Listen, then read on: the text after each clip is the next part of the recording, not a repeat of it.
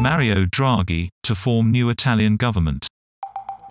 The former European Central Bank chief will meet President Sergio Mattarella on Wednesday.